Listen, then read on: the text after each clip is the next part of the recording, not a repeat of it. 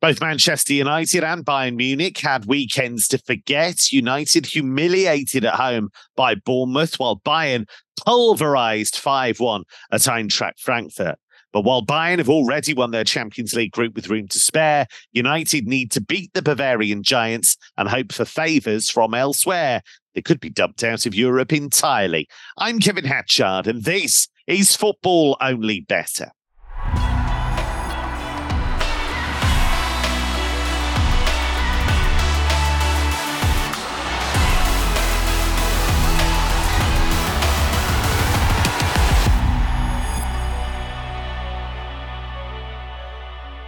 Top tipping team assembled as always, starting with Mark O'Hare. Mark, United need to win and hope the Galatasaray and Copenhagen draw. I would suggest that facing an embarrassed and angry Bayern is not what they needed.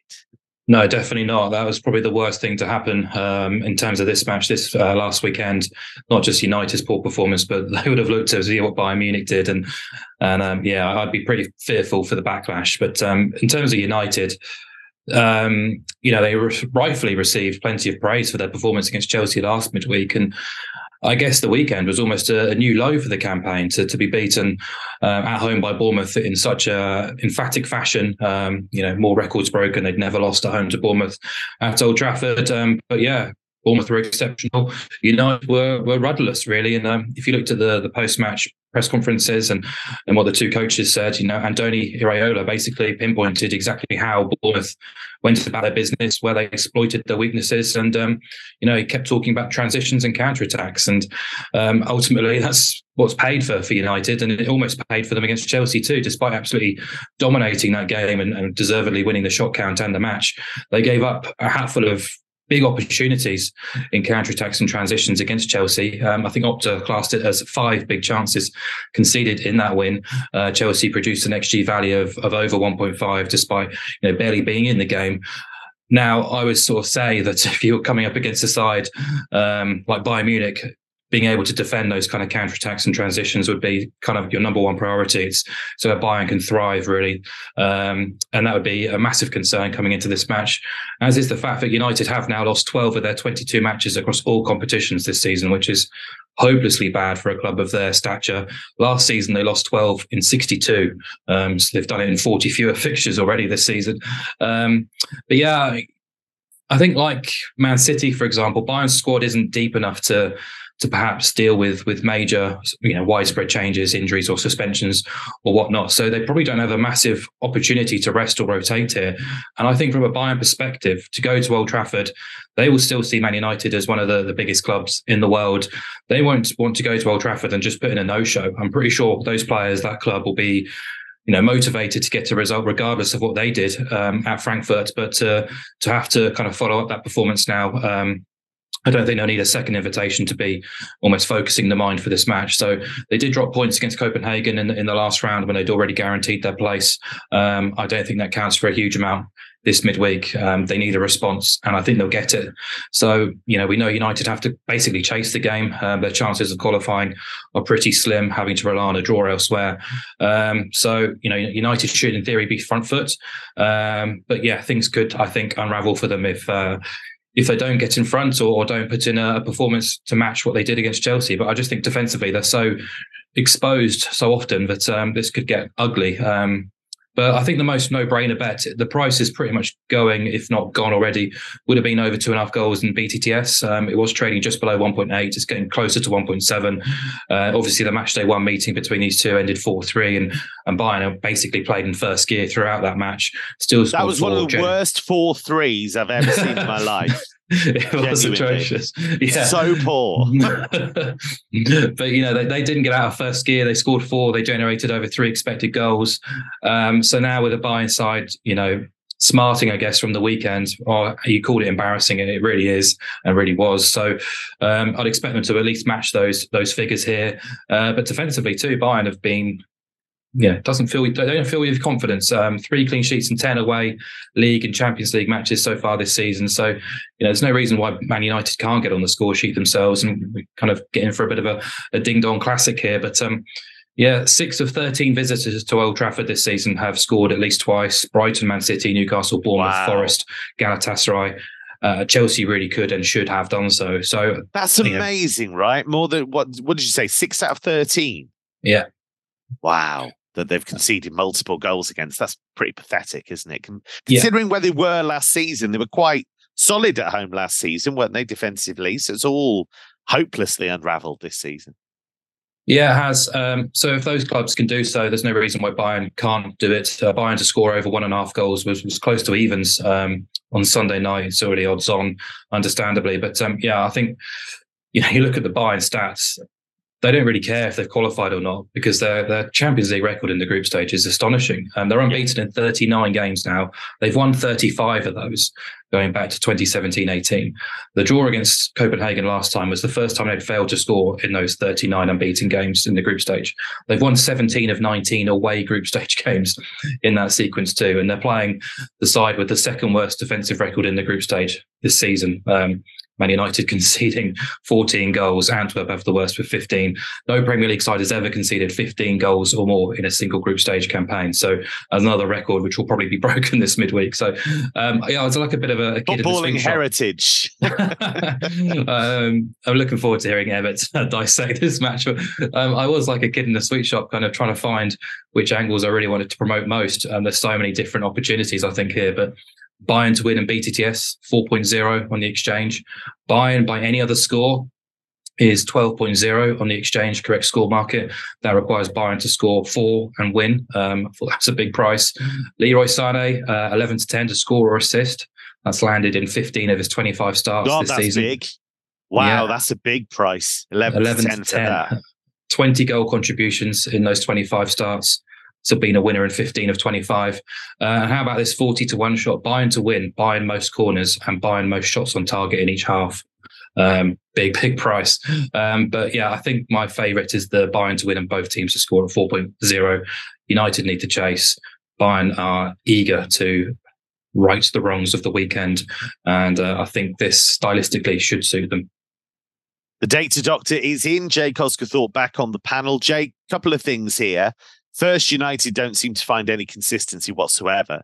The second thing that I think is really interesting, I commentated on Bayern at the weekend and that complete debacle in Frankfurt. It's really easy to get distracted by that scoreline because what it doesn't show you, I guess, is how amazing Frankfurt were. Yes, Bayern made some mistakes, but Frankfurt were just unbelievable on the day and almost everything they hit went in. But Thomas Tuchel before the game talked about the fact that They'd had a weekend off because the game was snowed off. They hadn't played in the cup because they'd been knocked out. So they had this big long run of days. And in a packed fixture schedule, you'd think that's what you want. But he actually said, I'm quite worried about the fact that we're out of rhythm. So he's going to want his top players to get back in rhythm by going to Old Trafford and trying to stuff United. Absolutely, yeah. Um, I was thinking that if they'd gone to Frankfurt and maybe got a point or even a win, whether there might have been some rotation, but they need a reaction, don't they? Like yeah. this is a game for a reaction and also momentum ahead of what is a big game at the weekend against Stuttgart because they're flying at the moment in the Bundesliga and they're they're a handful, especially in attack. So yeah, that, I think the, the the defeat. I know Man United obviously got beaten on the same day. The defeat is definitely going to mean that United are going to feel the full force of Bayern Munich. Um, and as Mark's touched upon, their record in this competition in the group stage is just ridiculous. They play until the very end. And, and people may look at it and, you know, the motivation is low to actually get a win. Well, maybe it is, but even for these big clubs, you win a game in the Champions League, you get money. You know, I think is it a couple of million quid for a win in the group stage? Like that's not it's not chump change, you know. No, Bayern Munich, if, if, if they win all six of their games, you're talking between you know 12 and 15 million, depending on what the prize is. So um, that that ultimately is could be another player that they could sign and maybe strengthen in midfield in January. So th- there's a lot of these things, and, I'll probably bring this up again when we're talking about a couple of other games. Um, but there, there's a lot of additional motivation outside of just wanting to win the game that that clubs that outside of the Premier League don't have the riches perhaps look and take a bit more seriously. Um, but yeah, all those kind of exterior motivators there wanting to get back on the right track, uh, the potential monetary thing. I know that will, probably won't cross the players' minds, but it was something that Tuchel might look at when he's selecting his team. If he wants extra extra money in January, Um, well, Tuchel needs a good news story. He knows it because yeah, the does. problem with Bayern is every time you draw, it's a disaster. If you lose 5 1, they're all outside with pitchforks ready to go. So you'd better win the next game. Yeah. And I guess it kind of not spared the blushes a little bit, but the fact that Leverkusen only drew um, on Sunday and, and, and that gap is only four points as opposed to potentially being six, maybe spared, spared his blushes a little bit. But either way, this game Bayern are going to be at it. Um, United are in a position where they have to win, and they, that still might not be enough. Um, but having to win will leave themselves open, right? And Bayern Munich can therefore create carnage in what could end up being a basketball match, which is what a lot of Man United matches have been recently. I mean, even the Everton game was a basketball game in the sense that Everton could have scored two, three in the first half, right? And, at least, um, at, at least, least, yeah. And then you've got Chelsea in midweek, and, and Chelsea like to play like that as well. And I know that that Chelsea were just really bad on the night, but they still had loads of chances to create. And, and obviously Bournemouth did a real number on them at the weekend. And I, I just think Bayern's price to win. I know Mark's taking uh, win and BTTS, but I just thought the price to win was big enough at, at 2.5 on the exchange. And I would be very surprised if Man United all of a sudden turned it around and managed to get a result. Um, as amusing as it would be for them to beat Bayern Munich and still get knocked out by a Copenhagen or a Galatasaray late goal or something like that for the neutrals. Um, I, I, just can't see it personally. The way in which the defending has been atrocious. He's a man on a hot seat, isn't he, Erik Ten Hag? Big time. I know he needs a result, um, but I just don't think they're going to get it. I think there's a big gulf in quality. That the results against the better teams this season from Man United, I don't think they've won against teams that have started the weekend uh, uh, uh, uh, in the top half before that Chelsea game. I know Chelsea now outside the top half, aren't they? But um, yeah, that that that's a problem. Um, the defensive vulnerabilities are just there for everyone to see, aren't they? Whether it's the goalkeeper and his shaky moments, whether it's uh, Reguilon who plays left back or Dalot playing left back, and you know being uncomfortable down that side. And yeah, like Mark, I'm interested to hear what Emmett's got to say about uh, about United and whether he'll stick the boot in as well. I can hear you, United fans. You're going, why is it funny? Why would it be funny if we got knocked out? Because you won everything for ages. That's why. year upon year upon year, you won stuff, and now you're not very good. So it's really, really funny. Uh, Emmet doesn't think it's funny. Uh, trader, tipster, and despairing United fan Emmet O'Keefe is with us. Emmet, we asked people and have been asking people in the last few days to get in touch via the mailbag. We're going to be doing that more and more as the weeks go on. Uh, Owen McIntosh says, What price can I get on Emmet accepting that Erik Ten Hag should no longer be the Manchester United manager? Emmett, the floor is yours. Yeah. Um, so like obviously there's so much wrong with Man United this season. Erik Ten Hag is not doing a good job. Like this again, any, anyone anyone with eyes can see that. I was just looking at a few stats before we came in.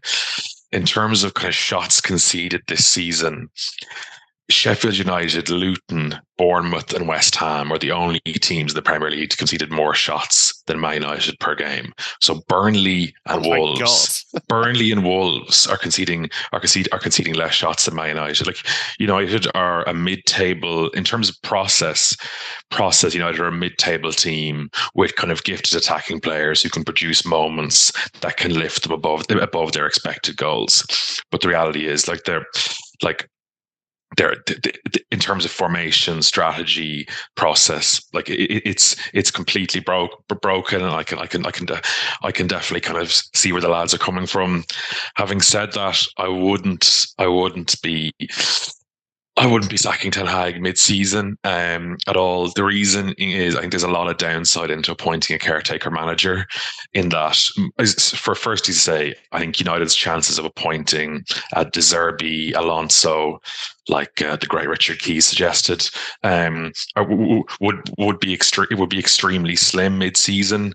And if, if you were trying to point one of those like really elite managerial prospects, the chance of you'd have a much better chance of pointing him uh, in the summer. And I just think if you point kind of a, a caretaker manager, most of the time they don't really have a good track record, uh, and and if kind of results go their way, like Ole Gunnar Solskjaer, Solskjaer or Roberto De Zerbi, you're kind of you then might appoint them kind of as the full time manager based on these fool go, fool's gold results and not on qualifications, and then also because those caretaker managers aren't that good, things can results can actually really deteriorate, as we saw with Frank Lampard and Ralf Rangnick.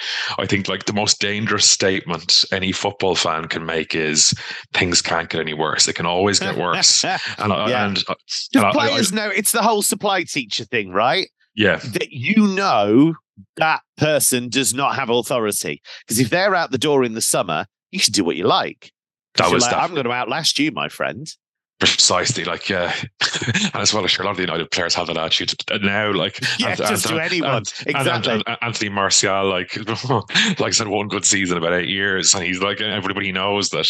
But he he behaves and acts, and it's, Marcus Rashford is a bit like that as well. To be honest, that like they act and behave the way they do because they don't expect accountability because that, that's that's just not not not not the way the kind of club club club has been run. But like I yeah, it's it's unlikely it happens, but I would still give Ten Hag probably a two year sample size to turn around. Football's a volatile sport. Ten Hag is, did have an excellent track record at Ajax with separate teams, like unlike Ole Gunnar Solskjaer, unlike Mourinho, I think whose career was trending downwards when he joined United. Joined United. Ten Hag did have a good CV coming here, so I would like to give him a two year sample size and see if he could turn around. As unlikely as that kind of certainly looks at the moment. I'd echo everything the lads have said of the Bayern game. I was just slightly concerned. Just I know we, I know you, you you said Kev is probably right in terms of Bayern. We're going to want to kind of get into a rhythm, but just like if they were to play a full team against United, that means they'd be playing four matches in twelve days, and you'd, so you'd have you'd, you'd have Stuttgart away um, at the weekend, and Stuttgart are, are, are playing extremely well. Like they yeah. obviously killed Leverkusen in that first half. Leverkusen a bit fortunate to get a point. Then they'll have Wolfsburg midweek. So I just I wasn't certain that Tuchel will go absolutely full strength, and he, he, and Bayern squad is a little a little thin as well. So that would be the only thing that might hesitate, but I, I, might, might kind of stop me from waiting in on Bayern. But I think I think everything the lads, I, I would generally agree with everything the lads said. I think with United having to chase the game, like with that kind of, at the moment, every United game is like Groundhog Day in that team. They're just a, a dream to play against in terms of a, for, for a counter attacking side. Like that opening game of the season against Wolves and Matheus Cunha was just running up the guts of the United's, yeah. the United kind of central midfield and defence. That's like, that wasn't the outlier. That's the trend that happens nearly every game. United just, don't have the athleticism in midfield and defense to play this kind of kamikaze attacking style where they're committing so many numbers forward. So, and like if you're playing Sane, Musiala, and the Bayern attack, that's oh, that's yes. ripe for trouble. Yeah. So I think like definitely, as Mark said, some of the kind of the big price stuff like the any other correct score. I think there's like I think those high lines, like where maybe Bayern to score four plus Bayern to score five, I definitely, I, I definitely look at that. I think the it's it's very conceivable. We see kind of a kind of a similar pattern to the Bournemouth game, but Bayern have far more quality than Bournemouth. Well, we know injury time goals can be a pain in the pocket if they ruin your bets, and they've got 90 minute payouts to rescue you. If the clock hits 90 minutes and you've got the right result as it stands, your bet wins when the match ticks into injury time. T's and C's in the description, 18 plus, begambleaware.org. Elsewhere in that group, Copenhagen and Galatasaray have a golden opportunity to reach the last 16. They drew 2 2 in the reverse fixture. Gala came back from 2 0 down to snatch a point. Jake, how's this going to go? Because the Parken's going to be on fire. That place is going to be incredible. Yeah, it's going to be a great atmosphere, and I think they'll um, have a lot to cheer. To be honest, I, I, do quite like Copenhagen. I think they're a big price um, to win the game, but you can back them on the handicap at the moment, plus a quarter, one point eight six on the exchange, and that does appeal. Um, their their recent form doesn't look great on paper, but they've had a bit of a stacked schedule, but I do think it is interesting to note this is their final game before a winter break. So they can really leave it all out there. Um, yeah. And Galatasaray are in the midst of a, a really heated title battle in Turkey, um, their own busy schedule. Uh, and they've shown a lot of defensive vulnerability throughout this group campaign. Um, conceded a lot of goals. Obviously, they, they, conceded twice to Copenhagen in the first game. Needed a late penalty to to rescue a point in that one. Uh, Man United had scored quite a few past them as well. Um, but just looking at Copenhagen, that their two matches against Bayern Munich, they obviously drew with them last time out, and you could say Bayern weren't really at their very best. But the fact that they conceded just 0.7 xg in that game at the Allianz is, and they nearly won. Neuer they had nearly a brilliant double save at the end. Yeah. Um, they nearly won, but it wasn't the first time that they played Bayern Munich. They conceded just 0.9 xg. So in total, over two games against Bayern Munich, they've conceded less than one xg in both, which I think is a really interesting um, point. And, and it does say that, that there is some defensive solidity towards this Copenhagen team. And, and you know, I've been impressed with whenever I've watched them. I thought they were, um, barring the first 30 minutes in that game at uh, Copenhagen against Man United, they were really good. And I know Man United had a man sent off, but even at Old Trafford, they were really good and probably really unfortunate to lose that game. So, um, and the goalkeeper's think, super. Grabara's yeah. a really good goalkeeper. And they do seem to have a little bit of flair in forward areas as well to to suggest that they can create chances. Obviously, the, the home crowd is going to be raw because a draw would suit them in terms of progression, hopefully, uh, if, unless Man United do pull off the upset and beat Bayern Munich, a draw would be enough. Um, but yeah, I just think that they, they there's I'm a bit more confident about what I'm going to get from Copenhagen as opposed to Galatasaray. Copenhagen, you are going to get um, a fairly solid backline with a, a little bit of dust, uh, creative dust in attack, whereas Galatasaray seems to be very wide open uh, and easy to play against, which which could mean that there could be quite a few goals in this game. But um, defensively, there are uh, quite a few question marks for Galatasaray, and the fact that they have to win as well could potentially play into Copenhagen's hands. So, yeah, I was going to have a little play on Copenhagen on the handicap. I like that you've uh, created an off-brand version of Stardust, which is your very own creative dust, which is good. It's just not not quite as good. It being quite a, a TM, dull box, yeah. I imagine. Jake Osgathorpe's creative dust. I like that very much. uh, Emmet, it's an interesting one, isn't it? Because with Galatasaray, they could be brilliant. They could be awful. We just we just don't know what we're going to get, do we? Really? For sure, yeah. There's, there's definitely a real volatility to them that like that. Um, yeah, if if I was that was the, that game against United was one of the most entertaining games of uh, of the season for sure, but also one of the most stressful stressful for me. but I think they're, I think like it is. Um, I think I think I'm, I'm hopeful we might see kind of a similar pattern of game just given the game state heading into this tie, I know it seems unlikely to have one that um, Man United will beat Bayern Munich, but I think both these sides, if if Man United were to beat Bayern Munich, um, kind of basically one of these sides has to win. Is if if Man United beat Bayern Munich and there's a draw and there's a draw in this match, Man United would qualify for for the last sixteen. So I think both sides will approach the match at, le- at least for 45 minutes for the first 45 minutes thinking they have to win. So i think i think that that that, that might lead to kind of a quite an end to end kind of quite quite an attacking game. And obviously as we know that's that's kind of Gal- Galatasaray's default status. Their five champions league matches have had an incredible 22 goals 4.4 goals per game. That Copenhagen to watch. Yeah, Copenhagen themselves, their matches are in three goals per game. But as Jake mentioned, I think they had a very impressive. They they they, they kind of quite a quite a defense defensive approach against Bayern Munich, which kind of worked for them. But I don't think we'll see that in this match where they'll have have to approach it as if they have to win. And Copenhagen's got Danish league defensive numbers are nothing special. They're like they're they're, they're, they're maybe third or fourth in terms of goals conceded. So I think if and, and United did create good opportunities against them on the counter attack as we saw at home and away. So I think if they if they're pushing for a win, I think we can see quite a high scoring game. So, but the way I liked, I think I looked at if you're doing maybe accumulators, both teams scoring over 2.5 or 173 is worth throwing in the accumulator. But I like a couple of kind of bigger priced options. Both teams to score in the first half is 3.5. I like that. I just think, I think it just, if you're doing the kind of, kind of overs for the whole match, you just run the risk of I think it's it's very conceivable, right, that Bayern Munich might be two or three goals up by sixty or seventy minutes in uh, against Man United, and so then Copenhagen will only need to draw to qualify. So Copenhagen might play more defensively in that last part of the game, whereas in the first half, I think both sides will be going for it. I also just have a smaller bet at both teams to score in both halves at uh, just over eight to one as well. I just think th- this is the potential for a really high scoring end to end game, and just the game uh, uh and, and, and the game state really adds to that as well. Yeah, Mark, this is going to be fascinating, isn't it? Because you've got that situation where Copenhagen, it's weird for them because maybe they don't need to win, because maybe a goalless draw or a 1 1 draw would be fine for them. Um, but they're kind of thinking about what's going on in the other game. It's, it messes with your head a bit, this game, doesn't it?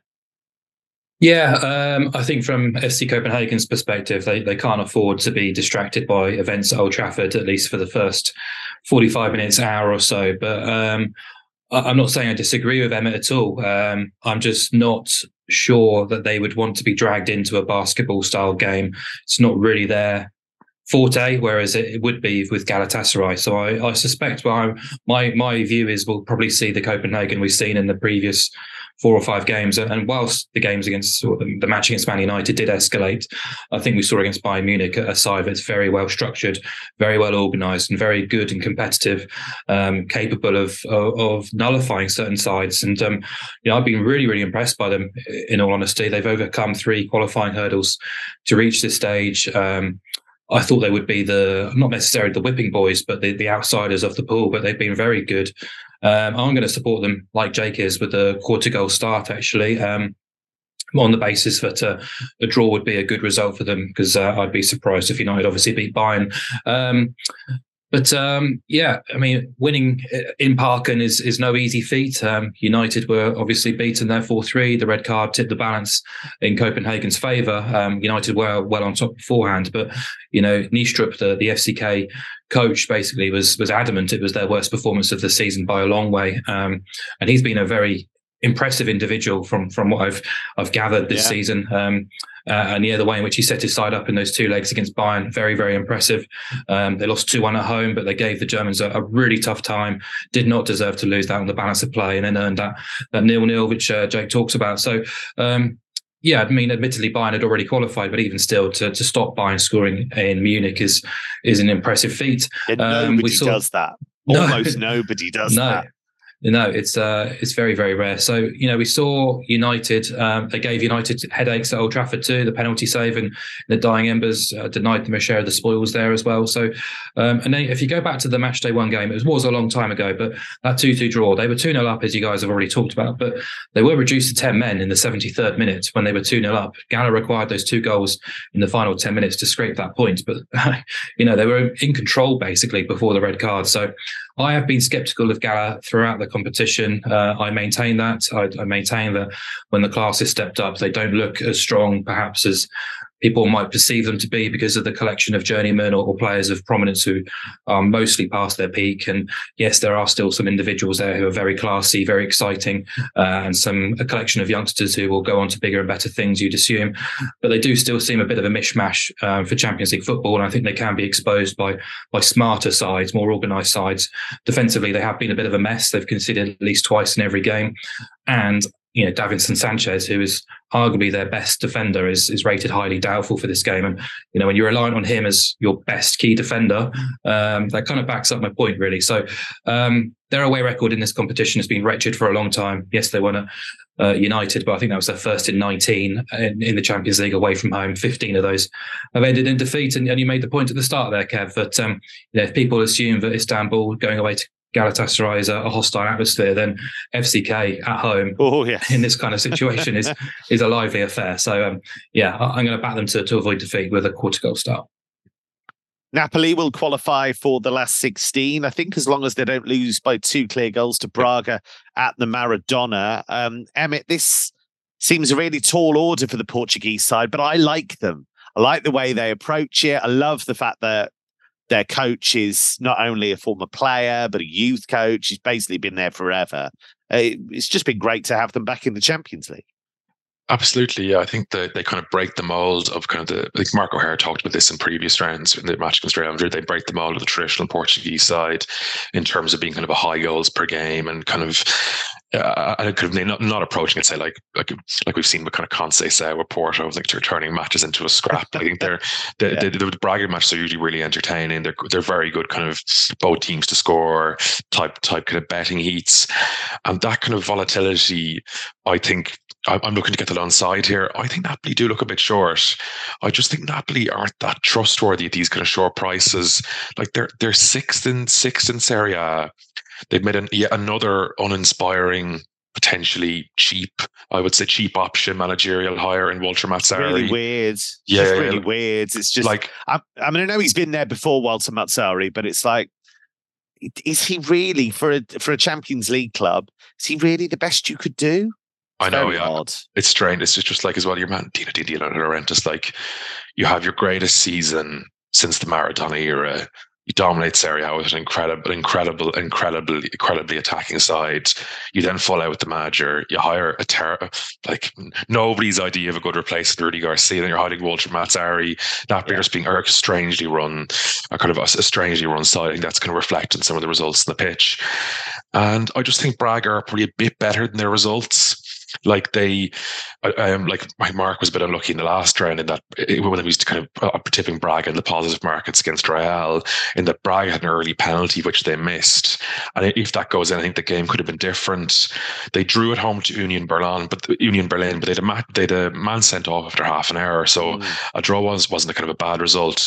And when they played Napoli and Real Madrid at home, they've been really close games. They actually had the better the XG against Real. The Napoli game is very very even. They, they came out kind of on the wrong side and kind of two one losses. But I, I, I, I don't think they're that far off Napoli in terms of level. And but the way I'd like to get them on side is is to back them to be winning at half time at five to one.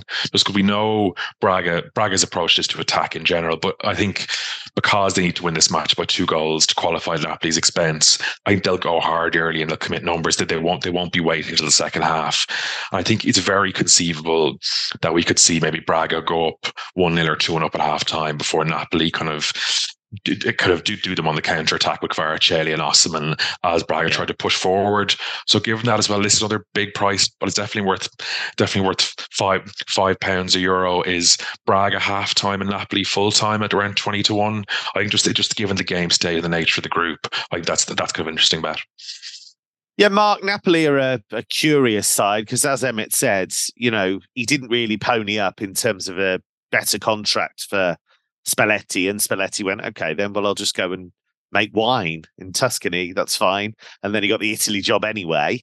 And then Rudi Garcia, I think all of us in in football, not just on this show, just went, wait, what? Rudi Garcia is getting the job. And so the players were never having him at any stage. And now you've got Mazzarri. It's just very strange. Very strange. Kind of sad, really. But um, I don't know, from a Napoli fans' perspective, are they as frustrated and disappointed and upset by this season as perhaps they normally would be? Probably not, because they've had that high of last season. So, you know, it's always going to be difficult to, to match last season's uh, achievements and exploits, and they were probably never going to do it in all in all seriousness. But as soon as Spalletti went, it was it was very much going to be a difficult job. But uh, yeah, it has been has been disappointing to see them kind of flop in the manner they have. Um, their recent form has been really poor and the schedule's been tough. But I, I agree with with Emmett. They look really, really short here um, in a match they don't need to win, which is always very much off putting for me from a betting perspective. Now, he talked about the reverse game. They won that uh, 2 1, but it was a really enjoyable game. Braga played their part in it. Um, and I think they'll play their part here in, in this game too. I'm expecting it to be uh, engaging, exciting, uh, entertaining. Um, Braga need to, to win, as you say, by at least two clear goals to qualify. Um, and I think they'll give it their best shot um, because they only know that way of playing, which is front foot. Uh, will try and outscore you. So both teams to score was the price on the exchange that stood out to me at 185. Um, that looks really tasty, um, considering what we know of Braga and where Napoli are right now. Um, in terms of just raw goal numbers, 20 of Braga's 24 games across all comps this season have seen both teams scoring. 18 of those 24 went over two and a half goals. Braga have scored themselves in all of those matches, bar that game away at Real Madrid, where they missed that penalty very early on. Um, in terms of underlying metrics, Braga have generated at least 1.2 expected goals in all five group games. They average 1.58 xg, which is not bad at all when you've got Napoli and Real in your group, as well as a stodgy Union side. Um, they've averaged over 10 shots in the box in that sample, which is again very, very impressive. Uh, so there's no reason why they can't score against the Napoli side who've lost four of the last five. As I say, it has the schedule has been tough, but um, they're in transition. You know, rotating from Rudi Garcia to Walter Mazzarri. Um, they've kept two clean sheets in the last twelve. They've lost half of those fixtures, by the way. Uh, they've only won once in seven at the Maradona, which is very surprising considering that used to be That's a bit of a fortress. Record, isn't it? Mm. But obviously, the flip side is you've got Osimhen fit. Uh, Kvaratskhelia is starting to show signs of life again. And Braga always give you chances. Uh, they've conceded at least twice in four or five group games. They've conceded six shots on target in four or five group games. And even in the Portuguese top flight, they've managed just one clean sheet in 13. Um, and yeah, just consider the lay of the land of the group and what's required here. Um, you know, the first game between these two teams produced 34 shots. Uh, I think we'll see probably something similar this time around too. Uh, and just last year, the last match day six, uh, I think 12 of the 16 games went over two and a half goals. Um, the goal expectancy does increase this time of year, uh, or this time of the competition, but I don't think that's reflected in the goal markets here because Napoli are such a strong favourite, which uh, I think that's two of us now who, who probably would uh, disagree with the price. Elsewhere in that group, uh, Union against Real Madrid. Union, in theory, Emmett can still keep their European dream going if they win and Braga lose. So there's plenty on it for them. And they're playing Real Madrid. So how many times are Union Berlin going to play Real Madrid? Got a new coach in Nenad Bjelica. They won at the weekends. Real don't need to do anything in this game, and they've got a really punishing schedule. So this feels, even though we said Bayern, even though they didn't need to do anything, would pick a strong team. I'm not sure Ancelotti will.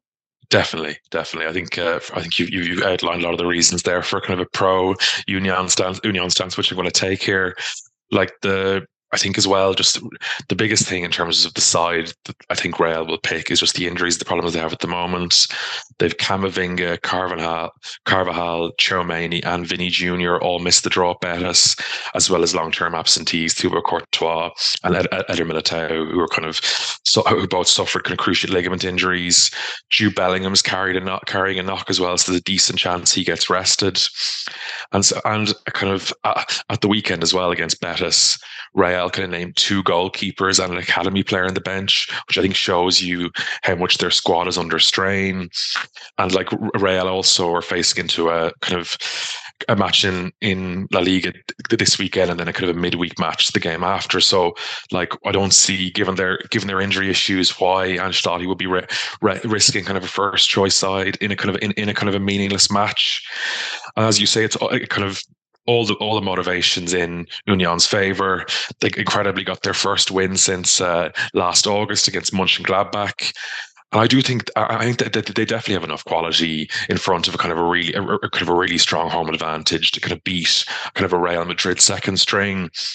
And I think you're getting like put it this way the, the, the, kind of the 4.0 or over 4.0 on the exchange is assuming Real play a first choice team, which I, would be surprised if they did. So if if you're backing the sports book, I wouldn't put anyone off like backing backing Union uh, bucking Union on the match prices and then cashing out of play out Real play first choice teams. I don't think the match price are going to move much in Real's favour, and um, so I think everything's everything everything points to pro pro Union. If you were to be played safer, I'd back uh, Union win draw double chance, but I wouldn't put anyone off backing Union's just straight up and all the motivations in their favour.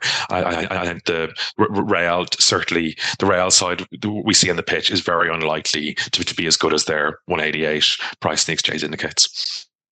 Now, Newcastle can still qualify, but they've got to beat Milan and hope that Paris slip up at Dortmund. Jake, it's been a tough few days for Newcastle. They made some terrible errors in that defeat at Everton. I thought that was a deserved defeat anyway, actually, at Everton. Then they got smacked by Spurs. And the fact that, you know, they're relying on children and, you know, people who we've never heard of on their bench, you know, it's quite a tricky situation for them.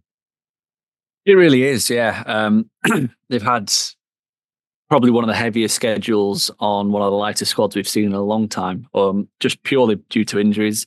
Um, was it 14 players that got injured or something daft like that at the moment? Which so, is well, it's well over a, a whole first team. It, yeah, it's, it's, it's no matter the level of the football team, it's difficult to maintain a kind of strong level of performance when you've got that many players out. Um, and that's ultimately what what we've seen. We've we've seen they've saved their best for St James's Park, is what I would say over the last couple of weeks. They, you know, absolutely dominated Chelsea, dominated, um, and followed that up as well, didn't they, with a with a good home win against Man United, which probably should have been by a wider margin. Just away from home, there continues to be a bit of a, a, a bit of a mess, and I do wonder if, you know, I was thinking this, and I wrote about this last week ahead of the Spurs game, that when it comes to these kind of big crunch matches in Champions League, especially group stage, where in the Premier League we are what 16 games into the season, you've still got another 22 games to kind of almost claw back a deficit, right?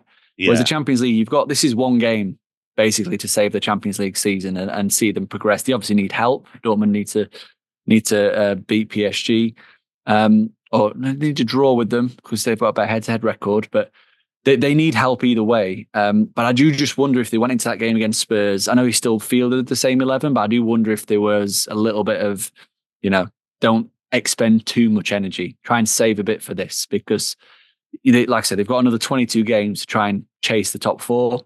Um, and ultimately, they'll, they'll they might go close once they get players back fit. They've only got one game to save the Champions League season, so I do expect a much better performance. Um, not only because they're at St James's Park, but I do think that they will have conserved a little bit of energy for this game. Uh, and Milan have got injury issues of their own. The only issue, the only difference is that Milan, their injuries are more depth players as opposed to starting players. They're still fielding a fairly strong team.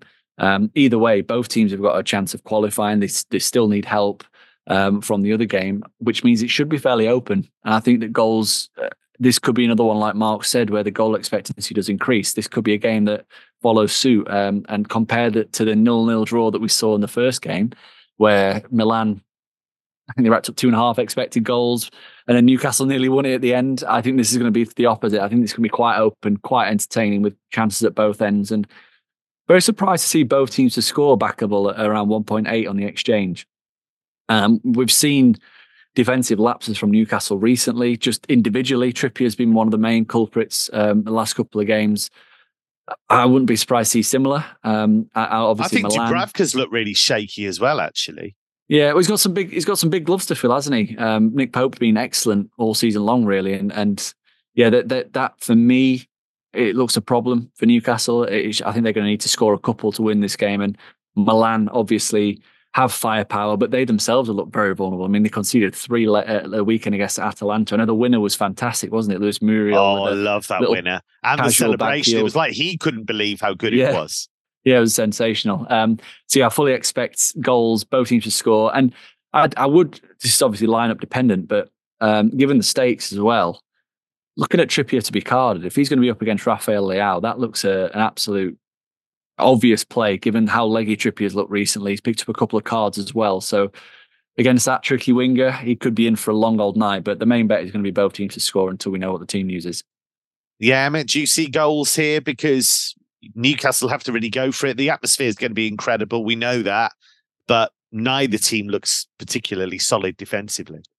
No, I was kind of thinking Newcastle home and home and away this year I think probably Dr. Jekyll and Mr. Hyde is, is a bit of a dated reference. Maybe we'll say Harvey Dent Two Face might be a bit more modern.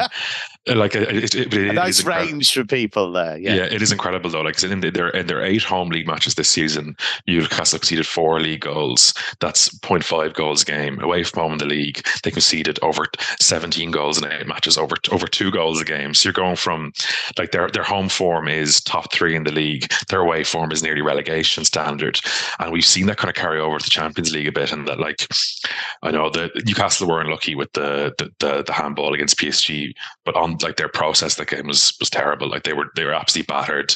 If um, that sub Barcola had kind of was had, had his head screwed on, it was finished and finished yeah. slightly better. I think I think like that was certainly a game Newcastle does not didn't even deserve to get a point in.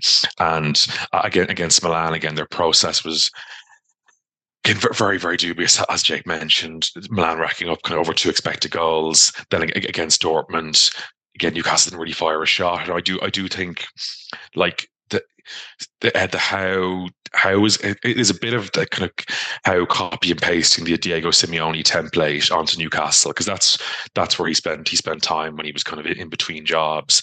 I think a lot of the things he picked up from Simeone are positive, but I do think that away process I think I think I think Simeone in those big big games, his process is, isn't good either. I think just if your if your idea is away from home against a better team, be without the ball for long stretches, that's just not a good idea. Like I think it's in modern yeah. football, I think that just doesn't work. And because the teams are too good now, as Mark Stinch has mentioned in the past, things like VAR, VAR, VAR with penalties. There's there's too much. You're leaving self yourself too much open to chance. Well, even Simeone's kind of accepted that these days, hasn't he? Yeah. He's trying to play a more expansive brand of football. Exactly, exactly. So I think I think that is something. Like I, I think Howe's obviously done a superb job in Newcastle, but I do think he needs to tweak that kind of away strategy. But obviously, Newcastle are are are are, are at home here, and as as kind of Jake said, usually with these sides, you might be thinking kind of a low scoring game, but just the nature of the tie, this has this has the makings. This is a kind of a similar setup to kind of Galatasaray against Copenhagen, and even even more so, where both sides absolutely absolutely have have to win win to have a chance of qualification. Newcastle have a slightly better odds of qualifying because they'll qualify if Dortmund draw with PSG, whereas um, Milan need PSG to uh, sorry need Dortmund to beat PSG, which is obviously that that bit more unlikely. Um, but just I think like, as as Jake said, you're just given the kind of with Milan only having one fit centre half, Newcastle kind of n- just not being solid defensively, given the fatigue they'll they'll suffer from. They will have Sean Longstaff and Callum Wilson back, so at least Eddie Howe able to make a few subs in the match, which just makes kind of a change from kind of what's what, what's happened recently. But just I think we're we're just not going to see the solid defensive units that we that we usually see from that we usually see from both these sides. And just given the game state, I was I was just I was very surprised to see the see the goal total as low as it is. The only reason I wouldn't go with both teams to score, as Jake said, I do think there's a possibility that Newcastle could blow Milan out here, and that's why I just I like I, I wouldn't be surprised if it's a I wouldn't be shocked if Newcastle are two goals up after 40 minutes. I, I think Milan are quite vulnerable with those centre half issues. And I think we'll, I think kind of a white hot St James's. I wouldn't be surprised if this if, if Newcastle blow them away. So I'd lean towards over two and a half here at, at kind of at 184. There's effectively a Europa League playoff between Lens and Sevilla. The visitors need to win to qualify for their beloved Europa League. They always find a way, Marco O'Hare. They might find it difficult this time around. So they've left themselves a bit of a mountain to climb. Um, as you said, they're three points adrift of Lens. Uh, the two teams played out a 1 1 draw on match day one in Spain. So yeah, the goal difference is, is the same. The head to head is the same. So basically, it's winner takes all, or, or just need to avoid defeat, and they'll be playing Europa League football. And Sevilla will be out. Um, as you say, we, we know how important that competition is to Sevilla as a club. Um, you do wonder whether that sort of carrot is enough to, to coax them out and put in a strong display here. Uh, I'm hoping they will raise themselves. They will go for it with a strong 11 and invest full focus on this match, which is something they definitely didn't do at Arsenal on match day four. In fairness, they had the, the derby at the weekend, but even still, it was a, a, a bit of a shambles, team. really. Yeah, it was a really bad team. Really poor on Sevilla's part. But um, yeah, it won't be easy. Um, Lens at home at home and abroad uh, are quite a formidable prospect. Um, they create a hell of an atmosphere. Um, you know, it's quite just a, a, small town in northern France, but they have a, a great pedigree um, domestically and across Europe as well. And the fans do create a big racket, um, especially on European nights. So you know, this should be a, a, great atmosphere. They've already downed Arsenal uh, at home already this season. They'll have aspirations of their own to continue their European journey too. Um, obviously, it's a bit early to sort of glean anything team news based from the press conferences, but I'm working off the assumption that both teams will go for it, so to speak. And I, I, do think goals might be a little bit underrated here, and Lens might be a little bit underrated too. Um, waiting on sort of a bit more on the team news there, but you know, Lens beat Arsenal here two one. They held PSV one all obviously drew in Spain. Uh, Sevilla have seen BTTS in four of their five group stage games. Uh, the match at Arsenal of in that apartment. Um, in La Liga, 11 of their 15 games have seen BTTS. Should have been more. They were denied a controversial goal at the weekend against Mallorca, lost that match to nil on the island. But they are riddled with injuries and suspensions coming into this match. Um, and that gives Lens an opportunity. But Lens have only managed two clean sheets at home across League and Champions League this season too. So, you know, with Sevilla's goal heavy numbers and Lens not keeping regular clean sheets. I thought BTTS might be an option, but just at the moment, um, I'm going to instead go over two and a half goals, which is basically the same price as Lens to win this game, um, just because of Sevilla's injury list or suspension list. Uh, the squad that is going to France is missing Suso, Joan Jordan, uh, Luca Bacchio, Mariano Diaz, Nyland, Nianzou, Navas, Lamela, Acuna, Balde, Campos, uh, Marcao, and Januzaj. So there's a lot of players oh missing. God, are we playing? You, but if you look at the 11 that they've got available to them, there's, there's still a decent team there. So as long as they don't wave the white flag as they did at Arsenal, um, I think they can make a bit of a game of this. Um, you know, the XG numbers in their matches so far have been very, very positive. Uh, Lens will always play front foot football at home, a lot to play for for them too. So um, it's basically the same price overs or a wins. I think over two and a half goals at least covers the the whitewash if Lens do win this game comfortably and Sevilla do decide to, you know, just uh, just accept their fate basically and prefer to focus on domestic matters where they are struggling. Just two league wins all season, which is astonishingly bad for a club of their pedigree. Really poor start to the campaign. Finally, Atletico Madrid face Lazio. Both are through, but Lazio would take top spot with a win. Not bad for a team that Maurizio Sarri is constantly reminding us we're probably lucky to make the Champions League in the first place and shouldn't really be there. Um, but Jake Atleti have been so, so good at home. I mean, their results in La Liga have been outrageous at home, haven't they, for the past few months? Yeah, oh, just in general, overall competitions have been sensational. They've actually won every single home game they've played this season, um, which, yeah, takes some doing. Uh, the manner in which they're doing it is impressive as well. They're creating a lot of good chances on a regular basis. Um, and they're taking on a Lazio team who just don't travel well. I mean, they've not started the Serie A season very well. They were a team that um, I had my own from the start of the season as a, as a potential drop off candidate because they hugely overperformed their underlying data last season. Um, obviously, they lost a couple of key players in the summer as well, mainly Milinkovic Savic. Um, He's the um, one, isn't he? Really? I mean, yeah, you lose yeah, him, you lose player. so much production. Yeah. Um, so you know, I always had my eye on them dropping off, and ultimately they sat they sit tenth at the moment in Serie A. Um, it probably should sit a little bit higher based on the underlying data, but still, that kind of shows you. I think they, they maybe eighth on expected points. Still shows you that they're not quite the team, or that they they aren't the team that many people think they are.